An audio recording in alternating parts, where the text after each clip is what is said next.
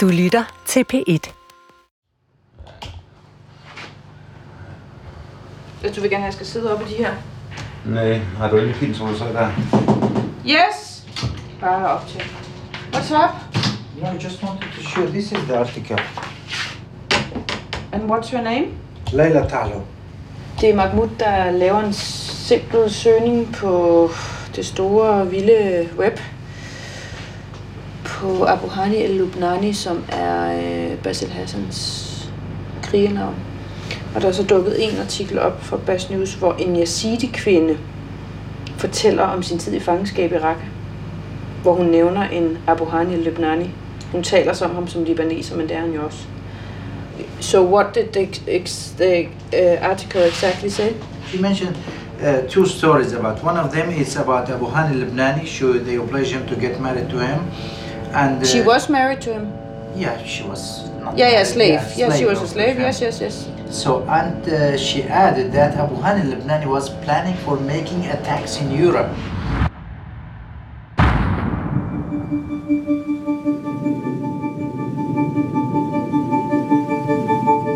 Så hvor er vi?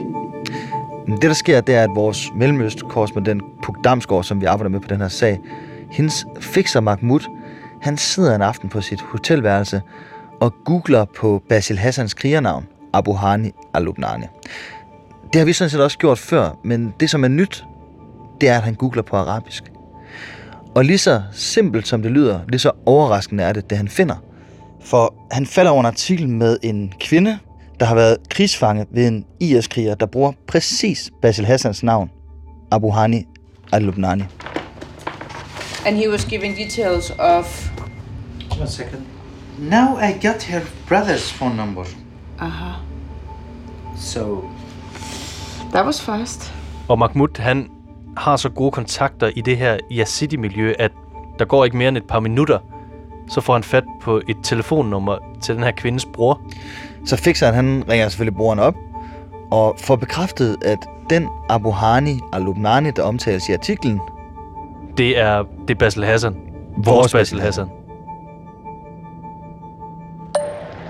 Episode 5. Krigsfangerne i Basil Hassans hus. Jamen, eh, Mahmoud får sat en kontakt op til Yazidi-kvinden, som hedder Leila, og jeg ringer til hende, og hun vil rent faktisk gerne mødes med os og fortælle sin historie. Så vi kører øh, ud for at møde Leila. Hun bor som flygtning, og de bor i en lille bitte landsby i det irakiske Kurdistan. But I'm gonna ask her to, of course, talk about the beginning, like how she got even into ISIS uh, hands things, and then we'll come to Abu Hani. Da vi ankommer til huset, så står hun udenfor og venter på os Oh, she's there. og smiler sådan lidt genert. Hun er sådan en, en petit lille kvinde. Hun har sådan et smalt, øh, tyndt ansigt, sådan lidt spidst. Øh, og så har hun mørkt, glat, langt hår, øh, som ikke er tildækket. Og så har hun sådan lidt, lidt sådan løse gevanter på. Hey, Lena, how are you? Good to see you. Leila har to børn, en søn og en datter, og hun er yazidi-kvinde. Yazidier er en etnisk religiøs minoritet, der blandt andet holder til omkring Sinjarbjerget i det nordvestlige Irak, tæt på den syriske grænse. Og de tror på én Gud, og så er der syv ærkeengle. Øh, den vigtigste ærkeengel er påfugleenglen, og den bliver af islamister ofte forvekslet med den faldende engel, altså Satan. Og det er blandt andet derfor, at islamisk stat opfatter yazidierne som djævletilbedere. De ser dem som absolut frafaldende og, og som vantro.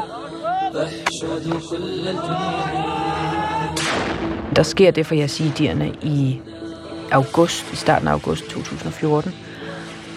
Der overløber islamisk stat områderne, hvor yazidierne bor, ved Sinjarbjerget. På videoer, der kan man simpelthen se, hvordan tusindvis af yazidier flygter fra deres landsbyer og forsøger at komme op på Sinjarbjerget for at komme i sikkerhed øh, fra IS. Der er IS-videoer, der viser, hvordan de indhenter dem og tager dem til fange og indtager deres huse og brænder huse af. Og så ser du de her videoer af tusindvis af mennesker, der står op på det her bjerg.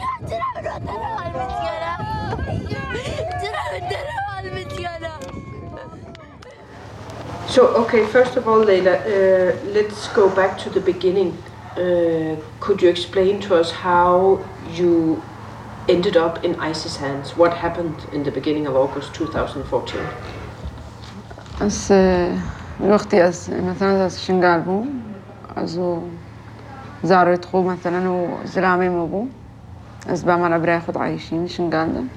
Leila og hendes familie, de sover ikke hele natten, fordi de kan høre og ved, at kampene kommer tættere og tættere på, på deres landsby. Og til sidst så er de nødt til at tage en beslutning. Skal de flygte, eller skal de blive? Og de vælger så at pakke nogle få ting og køre afsted i deres bil. Som tusindvis af andre yazidier, så sætter de kursen mod Sinjar-bjerget, men da de når foden af bjerget, så øh, bliver de indhentet. De bliver omringet af krigere fra islamisk stat. Øh, de bliver alle sammen taget til fange, både hende, hendes mand og børnene. Og efter ikke særlig lang tid, så bliver de skilt ad. Kvinder og børn, de skal et sted hen, og mændene skal et andet sted hen. Og det her er jo i sig selv virkelig skræmmende øh, for dem, fordi de ved ikke, hvad der sker med hinanden. Øh, Leila ved for eksempel ikke, hvor islamisk stat tager hendes mand hen. Men det vi ved, der sker med rigtig mange af de her yazidi-mænd, det er, at de bliver slået ihjel. Øh, de bliver simpelthen likvideret. Imens så tager islamisk stat kvinderne og børnene til fange. De bliver simpelthen en vare, øh, der bliver solgt. Og mange af kvinderne de bliver solgt som sexslaver, og det gælder også for Leila. This thing about selling slaves, how did it actually work in, in practice? Uh, Måden det foregår på øh, er blandt andet, at krigerne har de her WhatsApp, øh, på, på tjenesten WhatsApp har de sådan nogle tråde, øh, fora, hvor de sælger kvinder, og hvor der kan blive lagt billeder op øh, af dem, og så med en besked om, de er blevet sat til salg. Det kan også være i lejligheder, hvor der er sådan en aktion, hvor mænd går rundt og kigger på dem og byder sig på dem.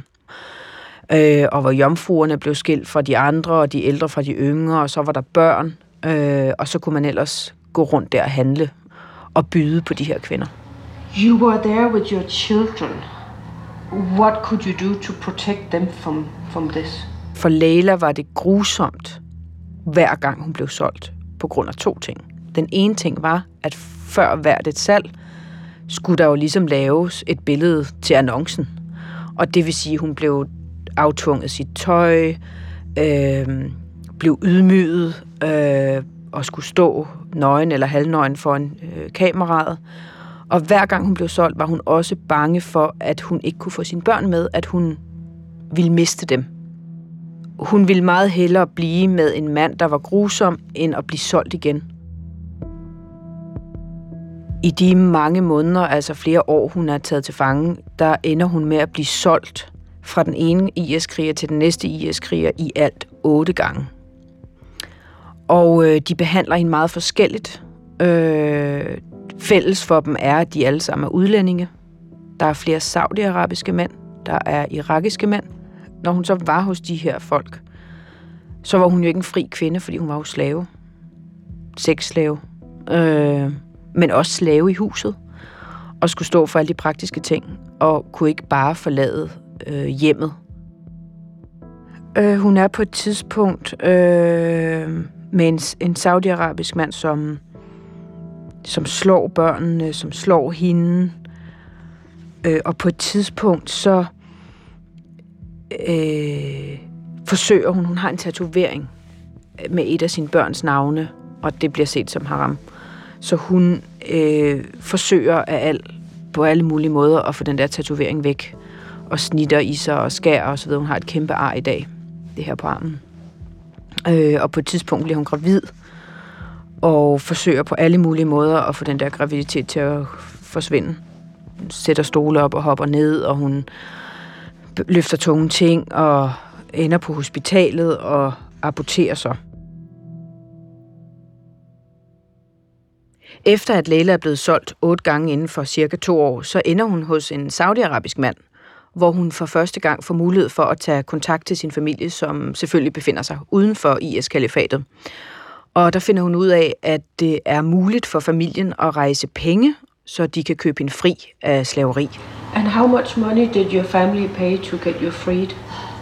بتشخص بلدها حتى وعائلتها ده كنت حتى سيرفيس بي آزاد بي أو هتقول سبعة آلاف دولار 7000 dollars Seven Øh, det koster 7.000 dollars, og øh, Leilas familie øh, gennem nogle smuglernetværk får så 7.000 dollars ind til, øh, til dem, der skal have betaling.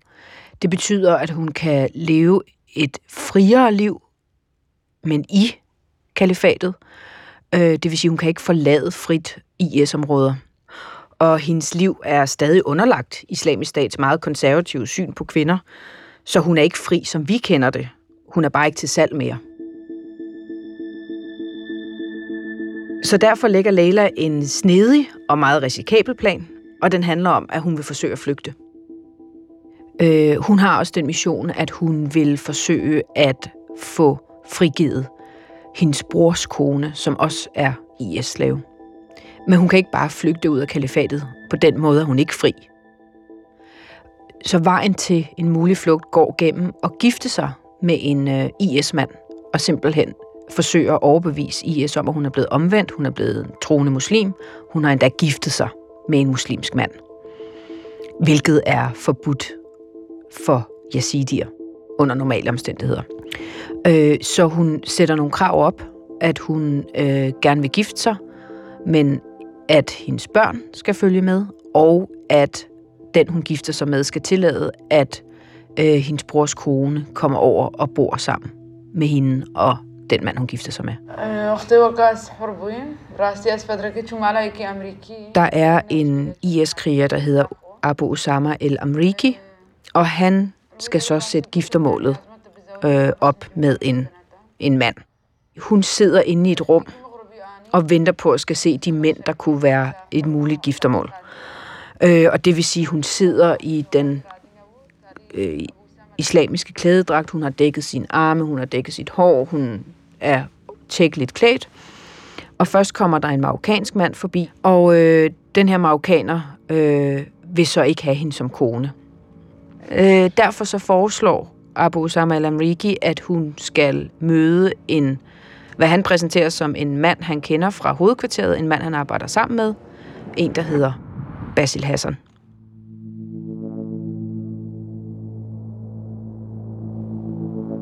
Sådan som hun husker øh, Basil Hassan første gang, hun ser ham, det er, at han, øh, han kommer ind, han har øh, skulderlangt hår. Basil øh, tager så et øh, kig på hende. Det er, hvad man kalder et sharia-kig. øh, altså, er det noget for mig. Øh, og øh, han accepterer, at øh, børnene skal være øh, med, så de to bliver gift. Og så flytter hun ind, der hvor Basil Hassan bor på det tidspunkt i Raqqa. Og øh, hun flytter ind på første salen af et lejlighedskompleks i det øh, kvarter, som man kalder Beduin-nabolaget, som faktisk er et centrum for IS tilstedeværelse øh, i Raqqa. Og øh, en af de ting, hun, hun hurtigt finder ud af, det er, at øh, Basil øh, i forvejen er gift med to andre kvinder. Den ene er hollænder og bor et andet sted øh, i byen, øh, og hun er gravid med Basils øh, barn. Og øh, den anden kone er den, han har giftet sig med øh, i Libanon, øh, som han også har øh, to børn med. Øh why do you think he married you? يعني شر يعني جوازي زوجهم وقمت بس يعني وقصة بيك أعتقد عندي سبع Ligesom mange andre øh, IS-folk har han, har han altså få, taget sig flere koner, øh, fordi der er en vis prestige i at have, have flere koner. Og, øh, og det kan også være en af forklaringerne på, at han, han også vælger at, at gifte sig med Leila. Da jeg møder Leila, finder jeg ud af, at Basil også har haft en anden yazidi-kvinde som slave i to år. Hun hedder Nidal, og hun bor i dag i Kanada som flygtning. Og da jeg kontakter hende, finder jeg ud af, at hun fortæller mange af de samme ting om Basil Hassan, som Leila har fortalt. Så han har altså haft to tilfangetagende yazidi-kvinder boende hos sig mod deres vilje. Da jeg sidder og taler med Leila i den villa, hvor hun er flygtet til, der fortæller hun om sit hverdagsliv med Basil og, og hvordan hun opfattede ham. Øh, og øh, hun fortæller, at øh, han altid går klædt i en sådan traditionel kjortel øh, med en militærjakke ud over, eller en vest. Øh, og så har han altid øh, militærstøvler på. Han øh, er tit bevæbnet, både med en pistol, det kan også være et andet slags gevær, øh, og han øh, går nogle gange rundt med, han har med sig et selvmordsbombebælte. And how does your life with your kids change when you move into Abu Hani and becomes his wife? شو يعني يعني حتشوف هتقول شو غيري تغيري لأن نسب يابو جاكي فرقتي هابو Leila er jo købt fri som slave. Hun er ikke slave i islamisk stats forstand hos Basil Hassan, men hun er stadig en form for gissel, en krigsfange. Hun, øh, der er en masse kontrol omkring hende alligevel. Øh, hun er ikke fri til at gøre lige, hvad der passer hende. For eksempel så tillader han hende ikke at have internet, fordi han er bange for, at hun skal gå på nettet og tale med sin familie, forsøge at flygte. Der er også andre ting, der gør sig gældende i hjemmet. Der er nogle faste rutiner omkring, hvordan hun skal gøre ting. Blandt andet så øh, har hun ikke sit eget ID-kort. His ID, what kind of ID was that?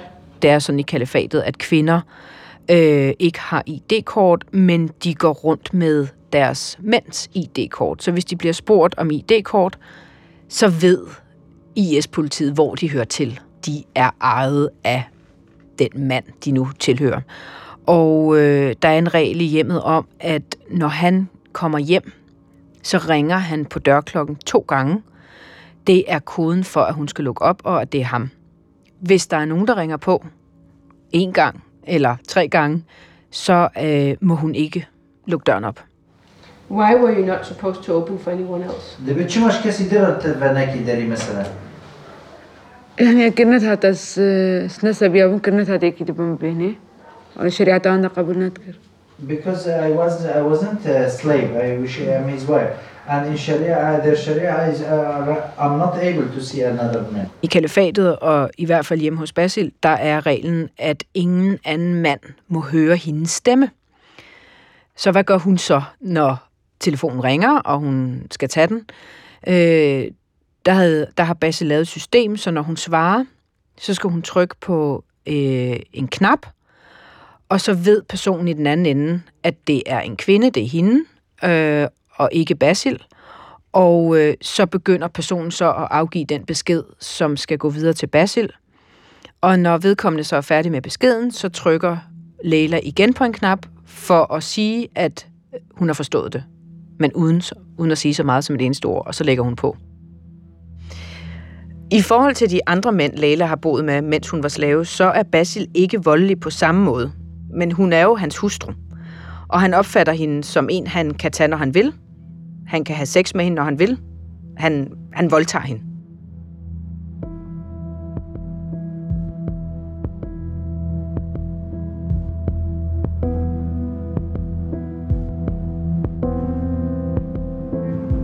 Can I ask, were you afraid of Abu Hani? أكيد جد ترسان طبعا sure What were you afraid of? أس جد ترساني بهر يعني قلت مثلا تخبى فاجرين وكذا توسع he was telling me to explode myself and such things and then I wanted to escape to see my family Leila fortæller, at øh, de derhjemme øh, både har våben og, og, og et selvmordsbombebælte, som Basil er meget optaget af. Øh, og på et tidspunkt så øh, gennemgår han med hende, hvad hun skal gøre, hvis de får brug for at flygte, og hvis de er tæt på at komme i armene på, på fjenden. Og der instruerer han hende i, øh, at hun skal også iklæde sig et selvmordsbombebælte, for så at springe sig selv i luften, snarere end at komme i hænderne på fjenden. Og så er der også en anden ting, Leila fortæller, Basil har derhjemme. Øh, der er nemlig også en drone. Og øh, han fortæller hende, at hun skal sørge for, at børnene de ikke må lege med den drone. Øh, det er en drone med øh, fire propeller, og øh, den har et kamera på. Og øh, Basil fortæller hende, øh, hvad han bruger den til. Han siger, at han øh, tager ud og filmer propagandavideoer til, øh, til IS' forskellige øh, platforme. Øh, og det han laver, det er, at han filmer blandt andet selvmordsaktioner.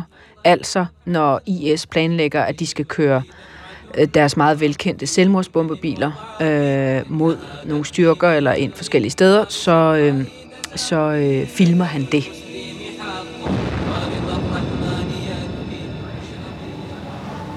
How was he to your children?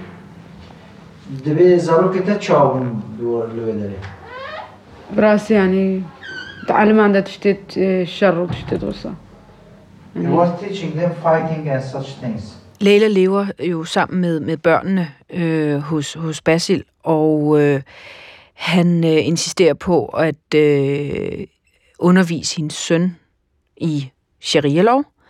Han øh, viser øh, sønnen billeder og videoer på hans øh, computer af, af henrettelser, halsoverskæringer. Øh, han tager sønnen med i koranskole. Han lærer ham om jihad, om det at kæmpe. Og de har også andre navne. Altså deres navne bliver ændret til muslimske navne.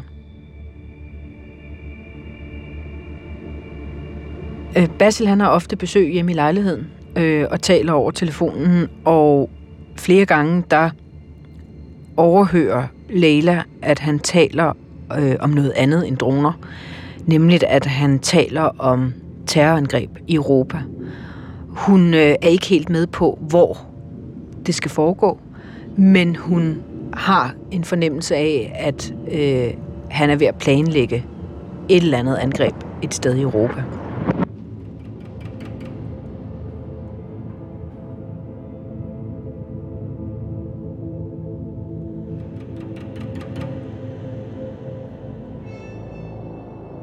Leila har boet hos Basil i en måned, og øh, det er i slutningen af marts 2017, og kampene rykker tættere på Raqqa.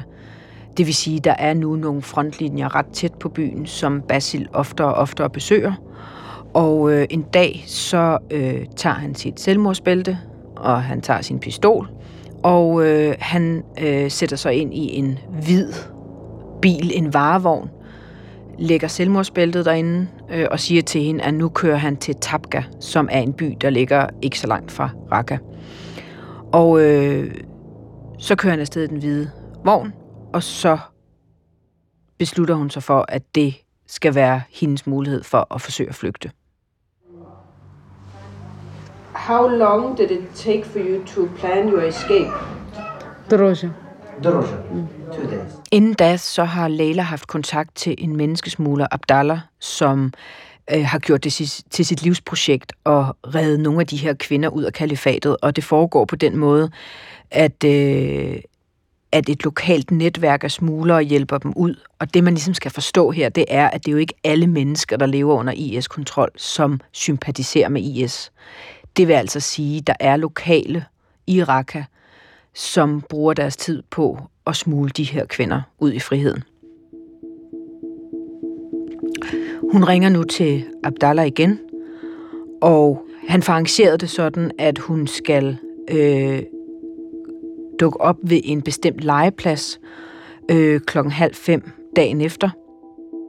Så hun tager afsted øh, med sin øh, brors kone og sine to børn. De møder op på legepladsen, og så sker der ikke noget. Der er ingen, der møder dem. Og øh, hun får så kontakt til Abdallah igen, øh, og bliver dirigeret et andet sted hen, til en anden gade. Og man skal huske på, at det her det er altså ret farligt for dem på den måde, bare at bevæge sig rundt i byen. Øh, men de begiver sig over i en gade, som er sådan en lidt længere gade, og øh, hun kan umiddelbart ikke se nogen, som det kunne være, og hun ved faktisk ikke, hvem det præcis er, øh, der skal møde hende. Og øh, kvinder er jo tildækket, så det er jo ikke, altså, det er ikke noget, men man kan få en beskrivelse af, hvordan den person, man skal møde, ser ud. Hun har i stedet fået at vide, at hun skal bære en hvid pose i hånden, og hun har fået et kodeord, som hun skal sige, når der er en person, der henvender sig. Hammer. Hammer? What was the code? Hammer. Og pludselig øh, står der så den her kvinde foran hende, og Leila siger Hamu, og så siger kvinden, det er den rigtige, du har fundet. Og så bliver de taget med til en ny midlertidig lokation i et hus, hvorfra de så skal forsøge at flygte videre og ud af kalifatet. På det tidspunkt er det altså ikke bare sådan lige at køre ud af, af, af Raqqa. Øh, man skal have en særlig tilladelse, der skal være en særlig grund, der er kontrolposter, der stopper øh, folk på de store veje. Og der opstår så oven i det en, en ny udfordring. Og det er, at øh, der er en motorcykel til rådighed, som en mand skal køre. Og de kan jo ikke sidde fire mennesker, øh, fem med chaufføren på den samme motorcykel. Så Leila beslutter sig for, at de må dele sig op, og at øh, brorens kone og hendes søn er dem, der først bliver kørt ud. Og så må smugleren vende tilbage og så samle Leila og hendes datter op. Så øh, smugleren øh, sætter afsted med de første, og efter nogle timer kommer han så øh, til Leila og henter hende. Fordelen ved at køre på en motorcykel ud af Raqqa frem for en bil, er jo, at du kan køre af mindre veje, små stier mellem husmure, gennem marker, hvis ikke de er for bløde. Øh, fordi at du har jo ikke kunne køre øh, af hovedfærdselsårene ud af Raqqa, fordi så er der jo kontrolposter. Og den situation vil du jo helst ikke være i, når du kører en, en flygtende yazidi-kvinde og hendes barn ud. Og de kører øh, alle mulige småveje og bliver så sat af øh, et sted, hvor de så skal gå fra. Og øh, de går og går, og, og det der sker, det er, at de så møder øh, soldater fra de syriske demokratiske styrker. Der bliver de så kørt øh, hele vejen til grænsebyen Kobani, hvor øh, yazidi-kvinder og andre, der kommer ud fra kalifatet, de bliver øh, afhørt. De, de spørger hende, øh, hvem hun har været hos, og hun fortæller så sin historie fra sit flere år lange øh, fangenskab og øh, fortæller om de mænd, hun har været hos, øh, hvad de hed, hvad de lavede, så meget hun nu kunne huske, og så meget hun vidste. Og øh, så kommer hun så til Basil Hassan, og øh, hun kender ham jo på navnet Abu Hani el-Lubnani. How did they react when you told them who you had been with? How did they react when you said the name Abu Hani el-Lubnani? تجوال تقول جمع وهاني أري وقتي مثلا قصة أخوك أوجي تحقيق وأوهابه Hun beskriver det selv som, at da hun nævnte Abu Hani el-Lubnani, så var det som om hun havde kastet en bombe i forsamlingen. Øh, og pludselig blev de øh, meget mere interesserede i, hvad det handlede om. Men amerikanerne stiller hende så en masse spørgsmål, øh, og de fortæller hende, at han er fra Danmark. Og øh, de viser hende også billeder, der faktisk er taget samme dag, som han kørte til Tabka i den hvide bil med sit selvmordsbombebælte i.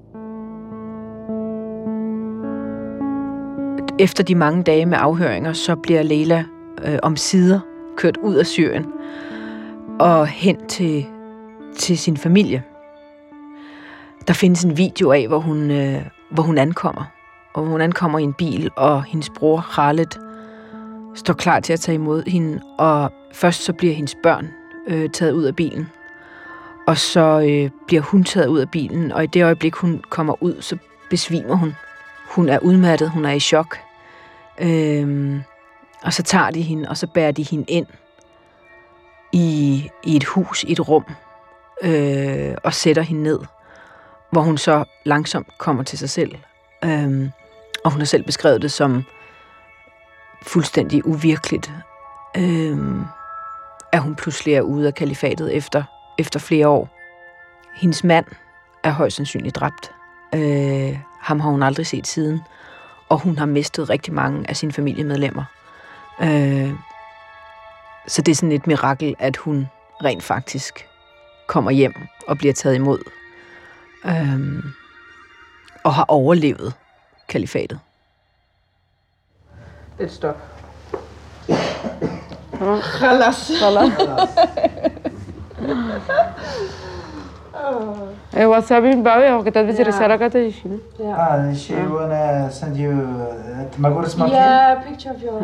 اه كتشوتا اه كمديتها يعني جارك كده look for uh, that picture I tiden efter, at jeg har været hos Leila, så holder jeg løbende kontakt med hende, for at kunne få svar, hvis nu der, der dukker nye spørgsmål op.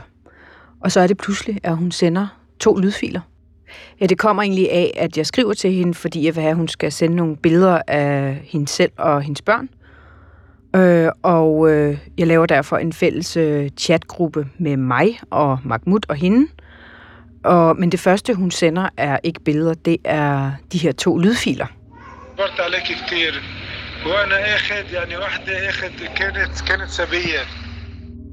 Og pludselig kan jeg så høre at det er Basil Hassans stemme. يعني والله انا العالم ما يعني يعني عالم رفقاتي كنت كنت عندهم Der er altså to lydfiler, og den ene af dem er en øh, lydfil, Basil Hassan har sendt til Leila, efter at hun er flygtet ud af kalifatet. Her siger han, at han holdt af hende, og at han frigav hende som slave og giftede sig med hende, selvom folk omkring ham ikke forstod, hvorfor han ville gifte sig med det, han kalder en krigsfang. انت توبي الى الله واستغفر الله وادعي الله يهديك احسن ما تصيري كافره يمكن هلا تعبدي الشيطان ها ما بعرف بس انت لحي حالك Og så beder han til Gud om, at hun må ikke ende som vantro, for måske beder hun allerede til Satan nu, så tiden den er knap. Men han siger også, at tilgivelsens port, den står altid åben. Og så åbner jeg så den anden lydfil, hun har sendt mig. بسم الله الحمد لله والصلاة والسلام على رسول الله وبعد استودعك الله الذي لا داع وداع يا أم عبد الرحمن الله Igen er det Basil Hassan, der taler, og Leila skriver til mig, at den fil var en lydfil, han indtalte på hendes telefon, mens hun stadig var hos ham i Raqqa. Og ifølge hende, så kaldte han det for hans sidste vilje, og han øh, indtalte den her besked, som hun så kun måtte lytte til, hvis han endte med at blive martyr. وولادك حبيتني كتير كتير دايما ب... I den lydfil, der fortæller han, at han holdt meget af hendes børn, og at han håber, hun finder vejen til Gud, og at han vil lede hende væk fra tilbedelsen af mennesker og til tilbedelsen af Gud. Og så begynder han at fremsige en bøn. وإذ يرفع إبراهيم القواعد من البيت وإسماعيل ربنا ربنا تقبل منا إنك أنت السميع العليم Og så slutter han med at sige, at hun ikke må dø uden at have hengivet sig til Gud, og at hun skal blive ved med at støtte islamisk stat, og at hun skal hilse hendes søn og datter mange gange fra ham. بسيلي آه، ابنك وبنتك كتير عبد الرحمن وهاجر الله يحفظك ويخلينا إياك men da jeg får de her filer tilsendt, så bliver jeg forvirret, for en af filerne er sendt til Leila nogle uger efter, at hun flygtede fra Basil Hassan. Og det undrer mig, fordi hvorfor kommunikerer hun overhovedet med Basil Hassan, efter hun er flygtet fra ham? Altså, hvor, hvorfor skriver de overhovedet sammen?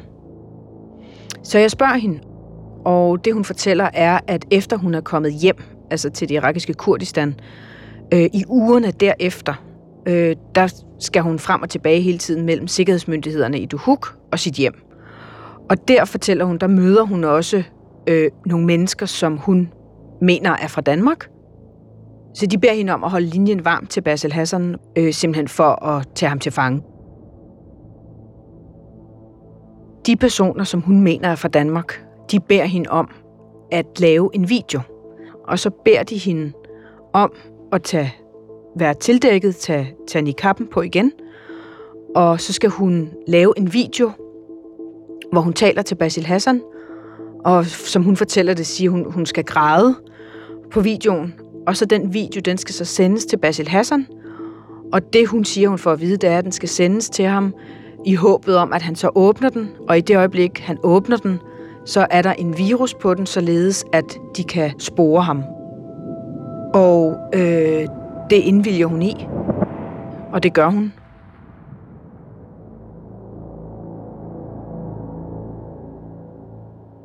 Så Leilas opfattelse, det er, at det er personer fra Danmark, som beder hende om at iklæde sig den her niqab, optage en video, som de så sender til Basil Hassan, fordi de her personer mener, at de kan spore ham, hvis han åbner videoen.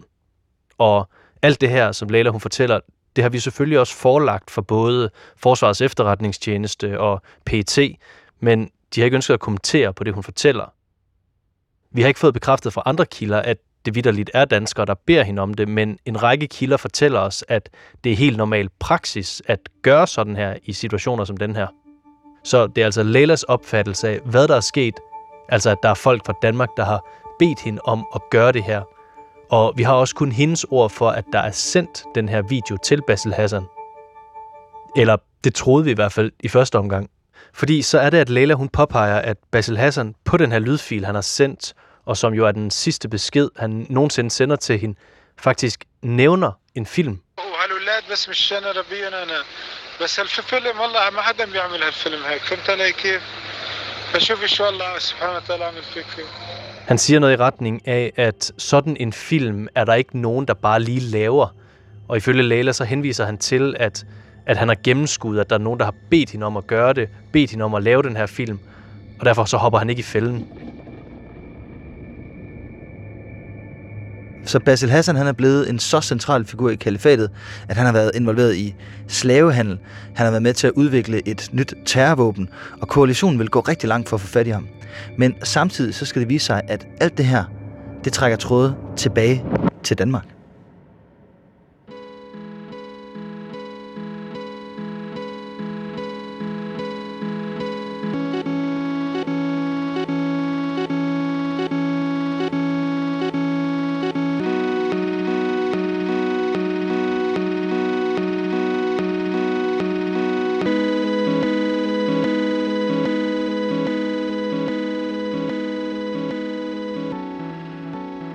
Alle sigtede i sagen nægter sig skyldige. Vi har forelagt alle anklager for de sigtedes forsvarsadvokater, der ikke ønsker at kommentere de her konkrete anklagepunkter. De henviser til, at de ikke kan kommentere på dem, da sagen kører for lukkede døre, og der er nedlagt navneforbud i sagen. Forsvarerne understreger, at de sigtede endnu ikke er tiltalt i sagen, og at sagen den skal afgøres i retten.